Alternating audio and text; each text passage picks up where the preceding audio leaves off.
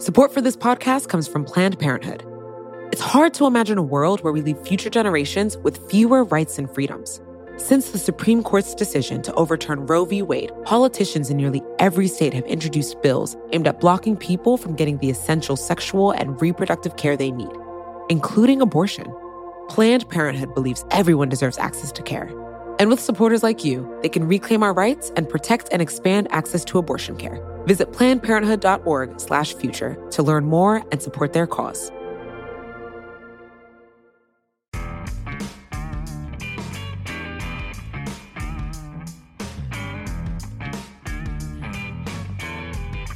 Hello, Giants fans, and welcome to your Monday edition of the Valentine's Views podcast here on Big Blue View Radio, part of your SB Nation family of podcasts. I'm your host, Ed Valentine of Big Blue View.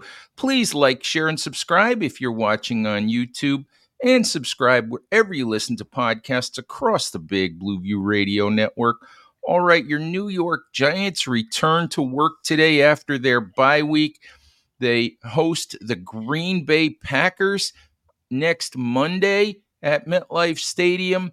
And uh, with with five games left in the season, late bye week for the Giants, lot to uh, lot to discuss about the last five weeks of the season, what to watch for, and uh, here to help me uh, do all of that is Big Blue Views Tony DelGenio. Tony, how you doing? I'm doing well, thanks.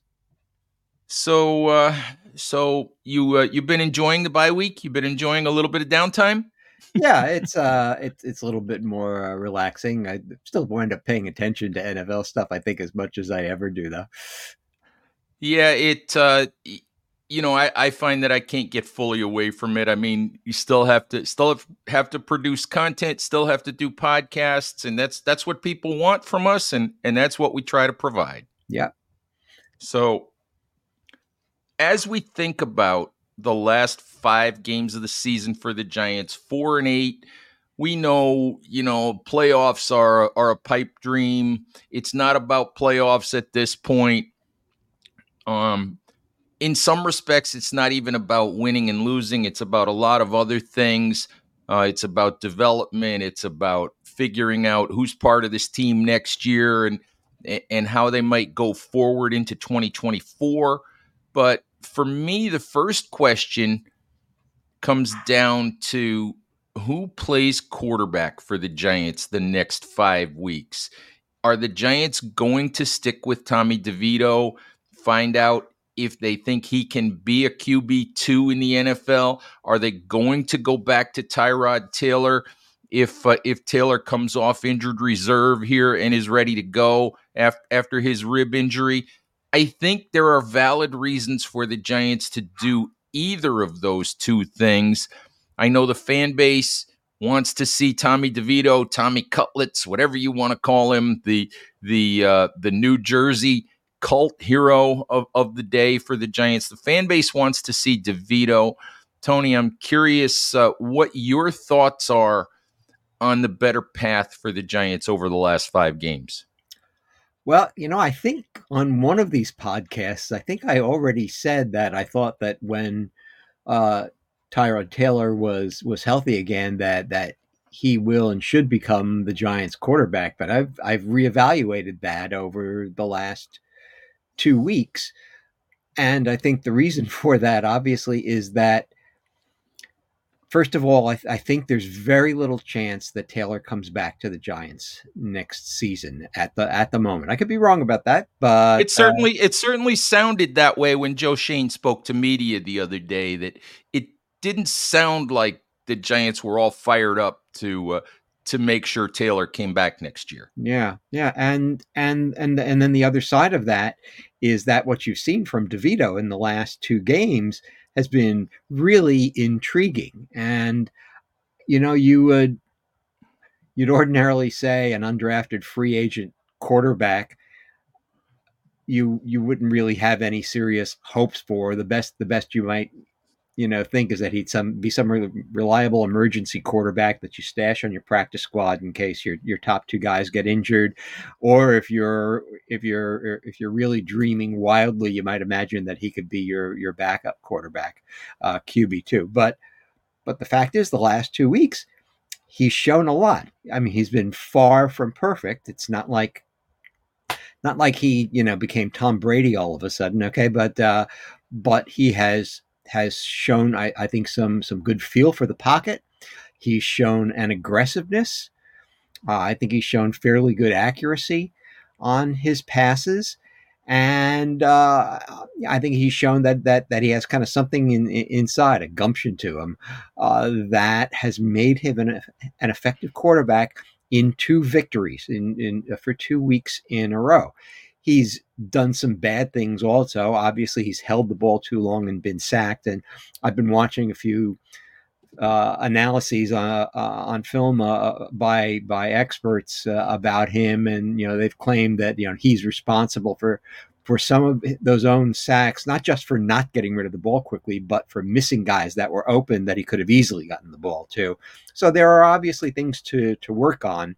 But I think what we're seeing the last two weeks is someone with potential. And if you have a young player with potential who costs you next to nothing, then I would say, well, why not see what he can give you over the these last five weeks? And so I've I've come down on the side of them them starting DeVito even when Taylor is ready. You know, I think I've kind of followed a similar tra- trajectory with my thinking, Tony, because before we saw the last two weeks, I thought it was a no brainer that you go back to Tyrod Taylor because I thought that would be the the thing that would be the most fair for the entire roster because it's not just about the quarterback, it's about everybody else as well. But the last two weeks make you think twice. And w- like you, I think that you played DeVito because you need to find out can he be and and I'm not going to sit here and say he's the Giants quarterback of the future and all of that because because I think the more that he plays, I think we may you know, we'll begin to see you know some of the ceiling. I think we'll begin to see you know some of the some of the warts, and I I I think the the arm strength isn't great. I don't think the athleticism is great in terms of getting out of the pocket and making things happen, but there's a lot to like there. And if he can be if he can make the offense function and shows you enough that he can be QB2 and maybe QB1 for a couple of weeks next year if Daniel Jones isn't ready to start the season, that saves the Giants money.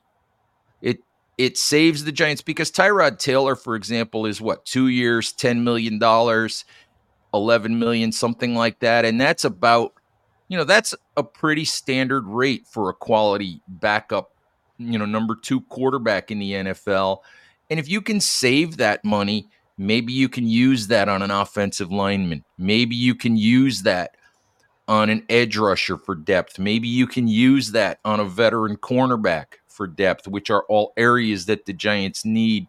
So for me, I think DeVito has shown you enough, and he's got enough support from his teammates. Just mm-hmm. listen to them watch the videos of Saquon Barkley, you know, when DeVito was introduced the other day at MetLife Stadium, and you know that the team is enjoying playing for DeVito as well at this point. So I'm with you. I think you have to find out if he can be your number two next year, because I mean that's that's we've seen it.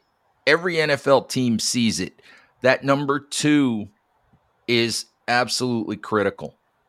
And and you know, it, it also would give the Giants the opportunity to draft and develop another quarterback as well.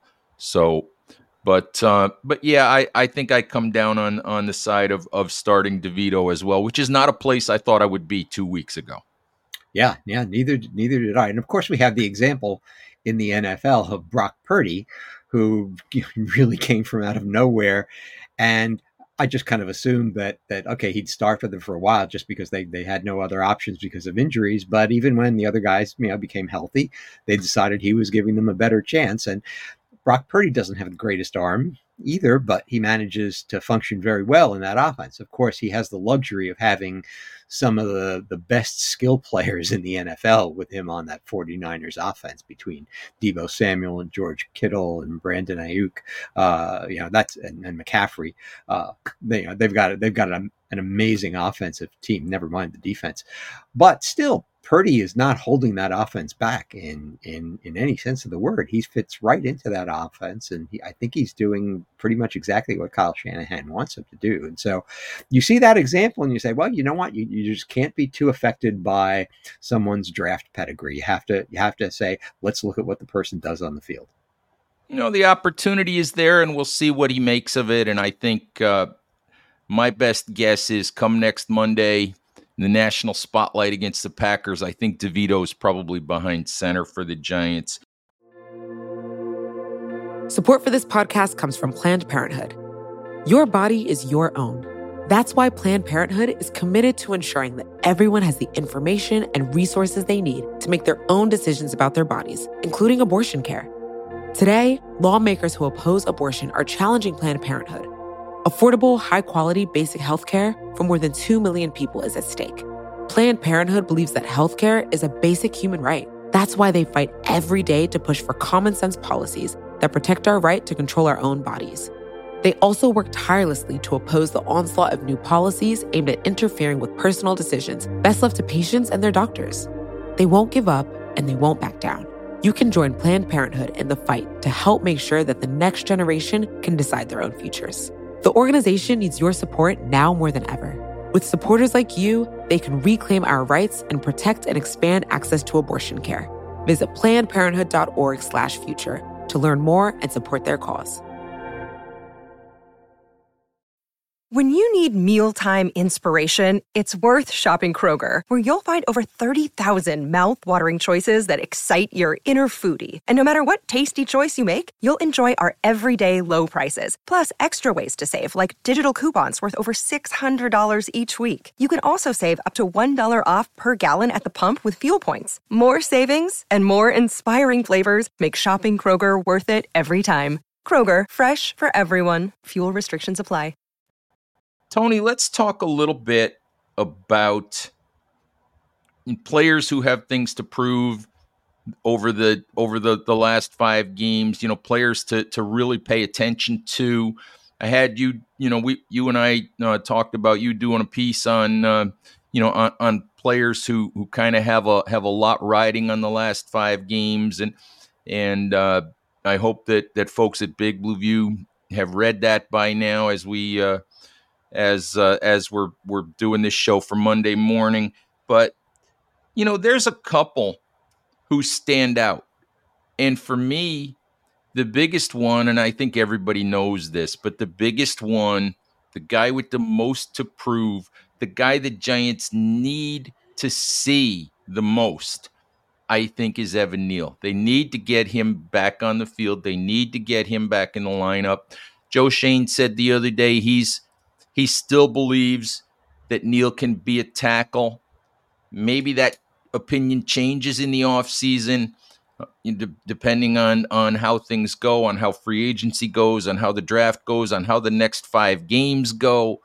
But I think these next four or five games, if Neal can get healthy and get on the field, they're huge for him and they're huge for what the Giants' offensive line looks like in 2024. Do they need to go after a guard? Do they need to go after a tackle?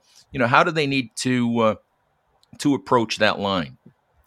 Yeah, and so I think you know for Evan Neal, I think the question right now is will he get back on the field? And I don't know wh- whether there've been any updates on the condition of his of his ankle, but uh, uh, obviously first they have to clear him to to play again, and you you'd hope that with five games left, he'd get back out there and be able to play at least a few of them so that you could you could see whether there's there's been any further development. But he's been he's been i think the most amazing potential miss of of, of anyone that i've seen in such a long time.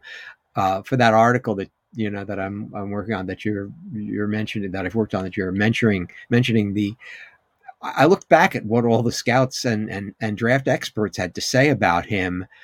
And uniformly they mentioned the things that we notice about him now as a giant the the, the lunging leaning balance issues and, and, and things like that uh, the fact that his uh, uh, when he goes forward with his arms, his feet don't come with him, and that's how he gets off balance, and so on and so forth. Everybody mentioned those things about him, yet everybody basically said these things can be corrected, and his positives are just so much higher than than any of these negatives that that this guy looks like he's going to be a, a real beast in the NFL and everyone had him as one of their top few players either their top offensive tackle in that draft or the or the second one behind Ekwonu. And what we've seen, of course, for two years now is that, yeah, those issues that they all raised are there. And no, apparently they haven't been easy to fix. And I don't know whether that is is draft experts who aren't coaches themselves underestimating how difficult it is to to fix a flaw in someone's approach to things how much of it is the quality of the coaching that he's getting on the Giants, and you know, you've got to wonder about that, considering that the whole Giants' offensive line ha- was historically bad early in the season. Uh, but whatever it is, it's it's just the most the most puzzling and disappointing thing. It is, and I talked to Dane Brugler of the Athletic, one of the best draft analysts in the business. Had him on the show on Friday, and Dane and I talked about Neal and Dane was one of those people who thought Neal was a slam dunk top 10 pick, is surprised at the lack of development. You know, he's had some injuries. He had injuries last year. He's been in and out of the lineup this year, concussion that cost him time in training camp, two ankle injuries this year. It's difficult to develop, it's difficult to continue to get better when you can't get on the practice field every day, when you're missing game reps. And those things have cost Neal this year. I thought there were a couple of glimpses, a couple of games where you thought, okay, he's showing, you know, some things, but when you can't get on the field, it's hard to build off that stuff. Mm-hmm. And, you know, Dane mentioned to me, he said this was a guy who was on Bruce Feldman's college football freaks list before the draft, which talks about you know the best athletes in college football. And I think the thing that we've all been surprised about, that everyone's been surprised about, is like you said, Tony, the fact that some of these issues haven't gone away or haven't improved. And, and for me, I, I've said it before, it's a lot of it is footwork and a lot of it is just you know they talk about some athletes as dancing bears some of these these offensive linemen and and i think we thought every evan neal was going to be one of those guys but he's not. He's a little bit clunky in his in his movements in his you know in his footwork and and that's not to say he still can't be a right tackle but but the giants have to know. They have to get him out there and if they're still not sure at the end of this season, then you think they have to go into free agency and look for a right tackle, or they have to go into the draft and look for a right tackle and, and move Neal into guard. So I'm I'm hopeful that Neal gets on the field so they've got whether he succeeds or fails, whether so that they've got as much information, as much evidence as possible to make their decision with. Yeah, and there's and there's such a big difference between going into a season thinking that you've got at least three of your five pieces on the offensive line settled taking Andrew Thomas as as one of the other ones, of course, and John Michael Schmitz, who you know, obviously is a rookie and he's had some growing pains, but overall he's looked fairly solid there at, at, center, and so I think there's every reason to think that that at the least he'll develop into a capable center. And so, in my mind, I feel like they've got two of the five positions settled, and if and if that third one, and especially since it's a tackle, could be settled, and you just get into the offseason saying, well, are there ways for us to strengthen the guard position? Uh, or hope for development from the existing young guards that that they have. That's a lot better position to be in than than if you think you've got still got three fifths of the line that you have to do work on in the offseason. And especially because in you know in round one, when you'd ordinarily want to take an offensive tackle, I think most of us know the Giants might want to use their first round pick on a different position than tackle. Absolutely, and uh, you know I don't want to really stray into into that whole quarterback discussion at this point, but uh, you're you know you're you're right. It's you don't want to have to use that pick because you you made that pick already, and that means that you're circling back to something you already thought that you fixed not that long ago, and and that just lengthens the build. It lengthens getting to where you want to be, and you know, you, you mentioned three fifths of the offensive line, and Dan Hatman of the Scouting Academy, who's a, a, friend and who I have on the show every so often, always says that what you need on an offensive line, on an offensive line, you need three studs. You need three studs, and then you you work with the other two positions. You try to find adequate players. You try to fill in those spots the best you can. And if you can find adequate players for those two spots, you know, with three, you know, with three stud players around them, then you've really got something on the offensive line. And and I think that's where the Giants hoped they would be with Evan Neal and, and John Michael Schmitz. And and they don't want to circle back and have to start again there.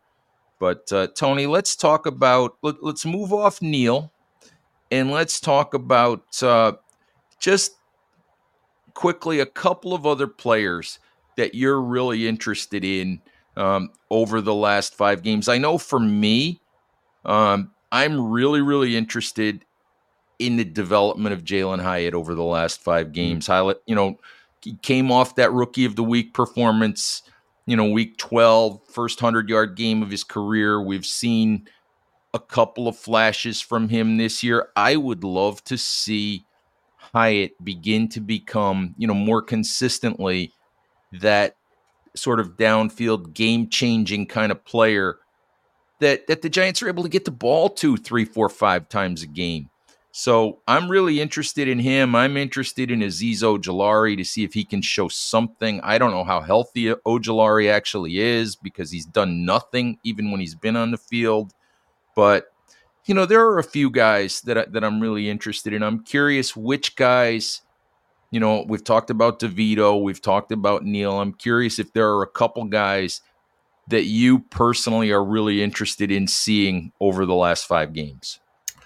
Well, I, I certainly won't disagree with you about Hyatt. I did not put him on on my list, um, only because I my approach to to my piece was to was to talk about uh, players that I thought there were real question marks about guys that had to make decisions about. Sure, guys, you got to make decisions about. Yeah. Uh, so I don't put Hyatt in that category yet. I think the only question mark is just how good can he be, and uh, you know, I'd say that I am I am really stoked about Jalen Hyatt's future uh, as a as a Giant. I think he's got a great chance to show what he can do.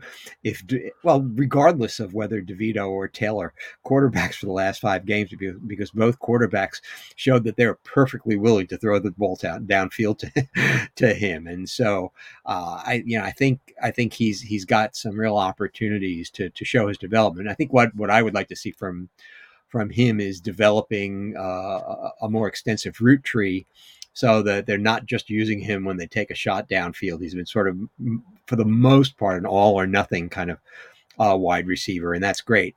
The other thing I would like to see from him, and this is not actually his fault. This is this is the uh, quarterback issue.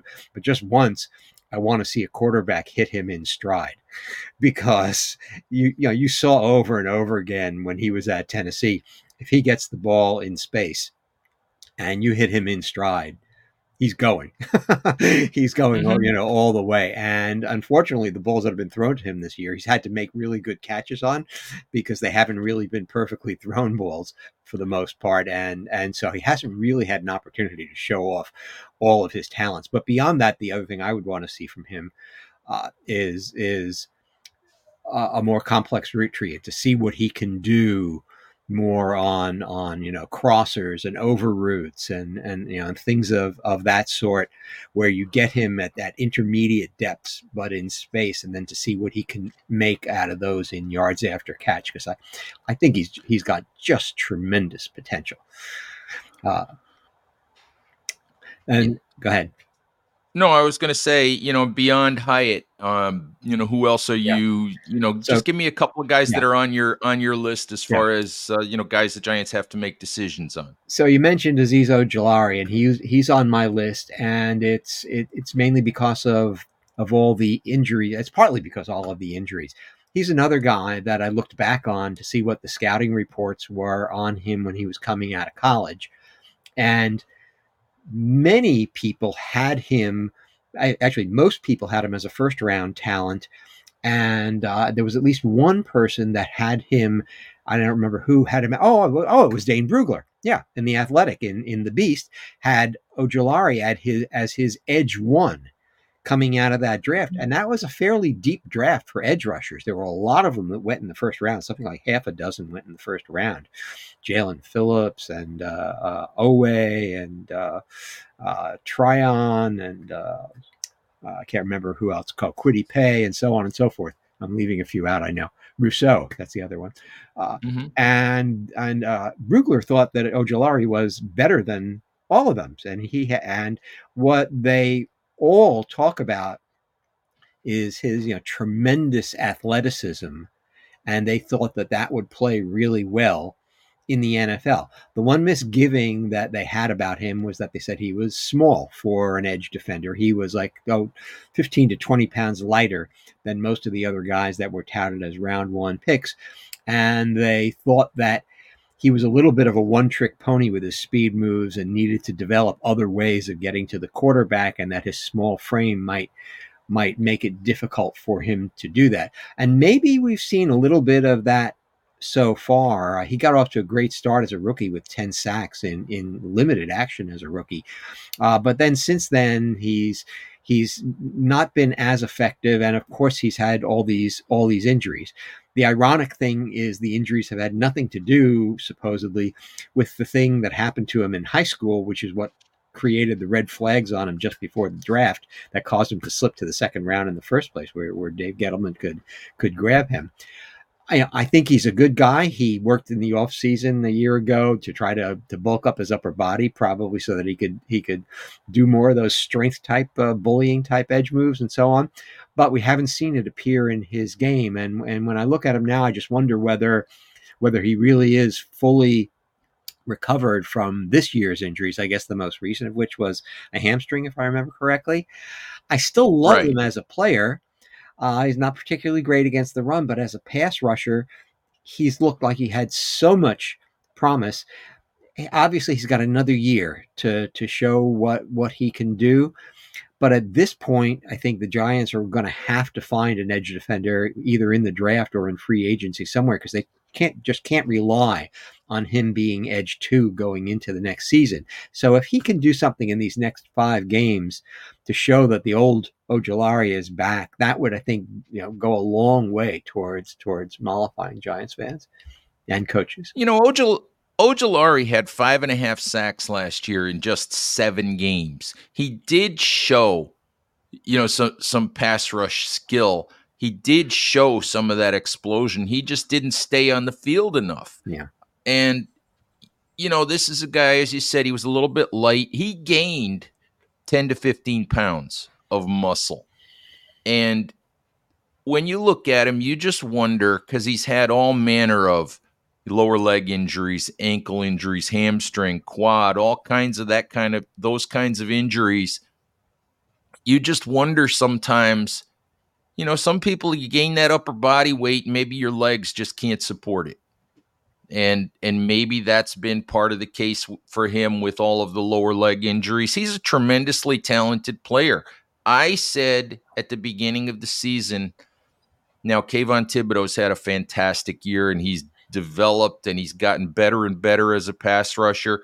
But I thought at the beginning of the year, and I said as much, that I thought Azeez Ojulari was a more natural pass rusher than than Thibodeaux. It's just it hasn't shown up. It hasn't been there. Maybe it's because he's been health. He hasn't been healthy, but I would like to see something from Ojulari over the over the last uh, over the last five games, because those two together, if they both play at the level that they're that they're capable of, that the Giants expected them to play at, if they're both able to do that, then that's really special for a defense with guys coming off the the opposite edges, you know, wreaking that kind of havoc on uh, on, on, opposing quarterbacks. Yeah, and, and I think you can't underestimate how having a good edge defender on the other side helps your number one edge defender on the opposite side because the way the Giants are right now, uh, teams don't have to plan for the other side of the line. They can they can just do whatever they need to do to try to disrupt Thibodeaux. They can they can you know chip him with a tight end or you know or do anything that they that they want to do to keep him from getting into the backfield because they know that they, that on most plays the other side of the line can probably be handled, you know, just by the the tackle who who's out there. I, I you know I I think back to the beginning of the 2022 season and I was starting to get really excited about the Giants edge defender room because you had just drafted Thibodeaux. You had Ojulari coming into his second season after a good first season. They had uh, Ximines, who had shown a little bit of promise early in his career. They had just drafted Elerson Smith, who was a developmental project but looked like a really talented guy. And then they had had I thought, stolen Quincy Roche from the Pittsburgh practice squad, and he played well in a few in a few games in 2021. He won the game against Las Vegas by uh, by strip sacking uh, Derek Carr at the end of the game, and uh, I said, "Wow, they're really developing a nice." Edge room on this team, and now you fast forward to now, and of course Ximines was just released from the practice squad. Elerson Smith could never stay healthy, and he's gone. Quincy Roche was was released, and Ojulari is another guy who can't stay on the field. And so you basically got Thibodeaux and and I was going to say no one else, although that's probably a, it's probably a bad week to say no one else after after Jihad Ward got two sacks, I believe, against New England, and Benton Whitley, who was only in for a few snaps, actually blocked a pass from Bailey Zappe toward the end of the game that that that might have been a that was a drive killing play. So he actually uh, actually did some good things, but the Giants really are, are so shallow at this position that having Ojulari return to full strength and be anywhere near as effective as he was in his first year, I would mean I think so much to that defense. Absolutely. You got one more? Uh, and so the, the one more who I think is one of the in, most interesting cases is Xavier McKinney.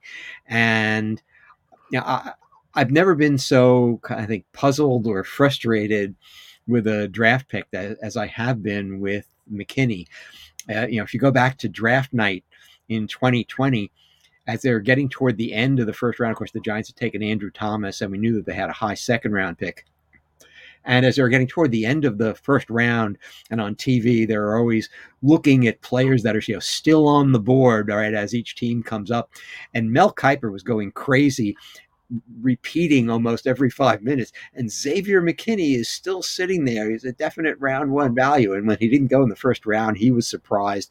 And then when the Giants came up early in the second round and grabbed him, I was just absolutely thrilled. I said, Oh, this is going to be a great draft. You got your left tackle, you got your free safety.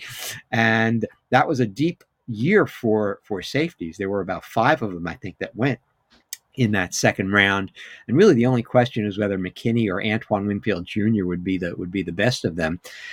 And in 2020, naturally, we didn't get to see him much because he because he got hurt in training camp, but he did. Uh, uh, in in uh, 2020, uh, come back at the end of the season and intercept a pass in the end zone to save a win against Dallas in the final game of the season. And then in 2021, he started to look like the guy. He had, I think, five interceptions uh, that season and looked like he was kind of taking over there as the as the quarterback of that of that uh, defense. And I was really excited when Wink came in. I said, "Oh, Wink is going to use this guy in all kinds of different ways, and it's going to be tremendous. He's going to tap into his full potential." And last year, he just he was he was about as mediocre as you could get, and then he went in and and and had his ATV ride and missed the second half of the season. Um, didn't come back till the playoffs. And good thing he did because he was the guy who tackled uh, T.J. Hockenson on the, the crucial play of the Minnesota playoff game on fourth and eight and held him to a three yard gain. So he, he did contribute something important. But this year it, was more the same. Uh, and he looked like nothing. Now, all of a sudden, after his his outburst in Las Vegas, the last two weeks, for whatever reason, he's playing really, really well. And he had a finally had an interception this year, and it was a beautiful interception where he had to really come down from center field uh, to to to get it. And he's just played really well. And I just say to myself, wow. I'd love to have this guy back on a second contract if they could afford it. And that's another big question for him. Can they afford him? Because he'll be looking for something big and it's, it's going to cost them I want to, I don't want to say $20 million, but it's going to cost them more than 15 uh, to, to probably get him to sign something that, that he and his agent will agree to. And you know what? If he can play the rest of the season the way he did these last two games, then I'd find a way to make that work. If not, then it's just another case of, of, a, of a lost draft pick, I think. Yeah, and I hope it doesn't turn out that way. He's had four straight weeks now of double digit tackles. He's had, and if you look at the pro football focus grades, which are never the be all and end all, but they are an, an indication of a player who's playing well. He's had grades of 71, 83, and 91 the last three weeks. So he is playing really well. I've always looked at the way that Wink Martindale has used him because I think he's I think McKinney is a better center field safety, a better zone safety than he is a guy who who plays man-to-man defense. I think he's better in that role where he can face the quarterback and and and play center field and make some decisions that way. And I thought it was worth pointing out that he was in center field when he made that interception the other day. He was in a situation where he read the play and basically beat the throw to the spot and you know and made the interception and that was reminiscent of what he did 2 seasons ago. And you know maybe that is also maybe using him in center field more, and I'd have to look at the stats. Maybe that's an adjustment that Wink Martindale has begun to make. Just you know, just changing up how we how the Giants cover in the back end, and uh, and I I find it a positive if if McKinney gets to gets to play facing the quarterback a little bit more. I agree with that. I've actually looked into a couple of those things that that you just mentioned. One of the other things that PFF does give you that's not subjective is they give you stats for defensive backs on where exactly or how many plays they play at each position. Uh, free safety, in the box, in the slot, and so on and so forth. And I was thinking that that yeah, maybe maybe uh, the change over the last two weeks is that he's playing free safety more than he was playing early in the season. But that turns out not to have really been the been the case, although he did play a decent bit of free safety against New England. And as you say, he was at the free safety position when he made that interception. Uh, the other thing I tried to look at is is the the types of, of coverages that Wink is is using, how often he was using man versus zone, and what kind of zone. And and I found stats on that for games one through eleven. I didn't uh, I didn't see it for game 12 yet. But the one thing about the Washington game, game 11, was that Wink played very little man defense in that game for the first time all season. And he played a ton of cover three. And of course, if you're going to play cover three, then then probably McKinney's going to be the guy back there as the as the middle of the field uh, safety uh, in cover three.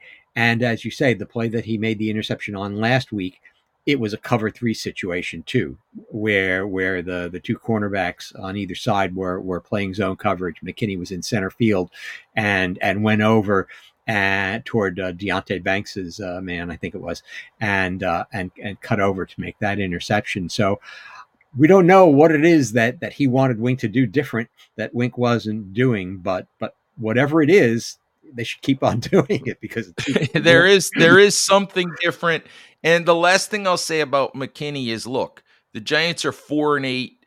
They need, I say this over and over, they need difference makers. They need game changers. They need guys, you know, who who change the outcome of football games. And if Xavier McKinney can be one of those players, and he can be if he plays the way he did the last two weeks, if he can be one of those players and he shows that to you often enough, then if you're the Giants, you have to find a way to make it work. You have to find a way. You know, he's still a homegrown guy, even if it wasn't, you know, Joe Schoen and Brian Daboll who who drafted him. He's still a homegrown player. But if he can be a difference maker, you have to find a way to keep him in a Giants uniform. Yeah, I agree, and and and I, I guess you know if you if you think about the the philosophy of of managing your salary cap, then I think you just kind of outlined how you do it. There there are a small number of players that you have to give big contracts to, and those are the players that you deem to be difference makers for your for your team. And so if if you get 2021 Xavier McKinney if you get the last two games, Xavier McKinney, then I could see paying that guy a big salary uh, because that that can really do so much for your backfield, especially if he can can keep on intercepting passes because we know that turnovers have been such a bugaboo for the Giants. Not that they've turned the ball over so much themselves, it's just that they haven't generated many turnovers the last couple of years. And so if he can get back to that 2021 form, uh, that I think can mean so much to the defense because the defense, frankly, is starting to have a few of those real difference making players. I mean, obviously, Dexter Lawrence has become the the ultimate game changing player on on defense. I can't believe how good he a player he's become, and I also can't believe how good a player Bobby Okereke, uh, has has uh, been in in a Giants uniform. I think he's playing lights out this season, and I ordinarily don't think of of linebacker inside linebacker, you know, off ball linebacker, as as a difference making position, but he's making it a difference making position. So you have another one of those guys in the defensive backfield, then you you potentially have a real shutdown defense. I I also think his pro football focus grades don't show it, and the results of a couple of of the games don't show it. But I believe very strongly in Deonte Banks.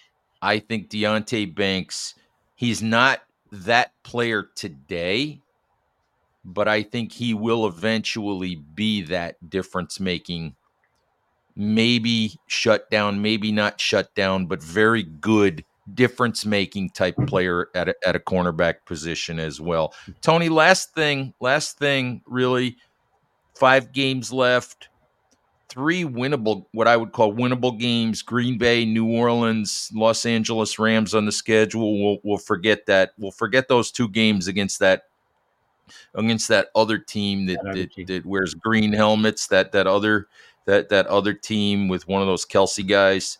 Although, but, you, although, uh, although you never know, by by by game seventeen, they may have clinched the division and only play their scrubs the way they did last year, and the Giants almost snuck a win out of that one. hey, you never know. We'll take take wins whatever way we can get them. But um, just curious as an overall thought. I mean, do you care how many games the Giants win the rest of the way? Just you know, as a team, as a product on the field, you know, what is it that kind of pikes your your curiosity for the last five weeks? So, of course, I want the Giants to get the highest draft pick possible. Okay, and while it looks right now as if they they they probably are out of the running for for picks one and two, uh, they're still I think in the running for anywhere from you know three to four, five or six or something like that. And if they and if they actually go on a run, they might they might even knock themselves out of the top ten. So obviously, I want to see the Giants get get as high a pick as as possible, but you find out, I think, what kind of a fan you or you know, what type of fan um, you really are by how you emotionally react during the course of a game. And so over these last two weeks, I've gotten excited when the Giants play well. I want them, and you know that tells me I want them to win.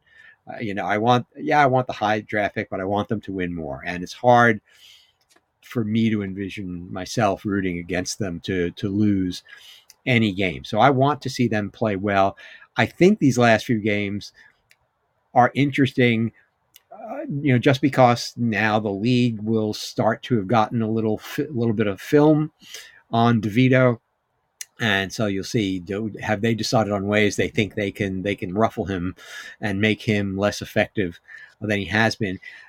Uh, not so much next Monday night against Green Bay, but the following week against New Orleans, he's going to see a really good defense Uh, and I'll be interested to, to see whether he can actually kind of do some damage against a, a defense like that. And so, you know, these are kind of the things that I'm looking for. I want to see whether the offensive line really is starting to solidify. It's played better in the last four or five weeks.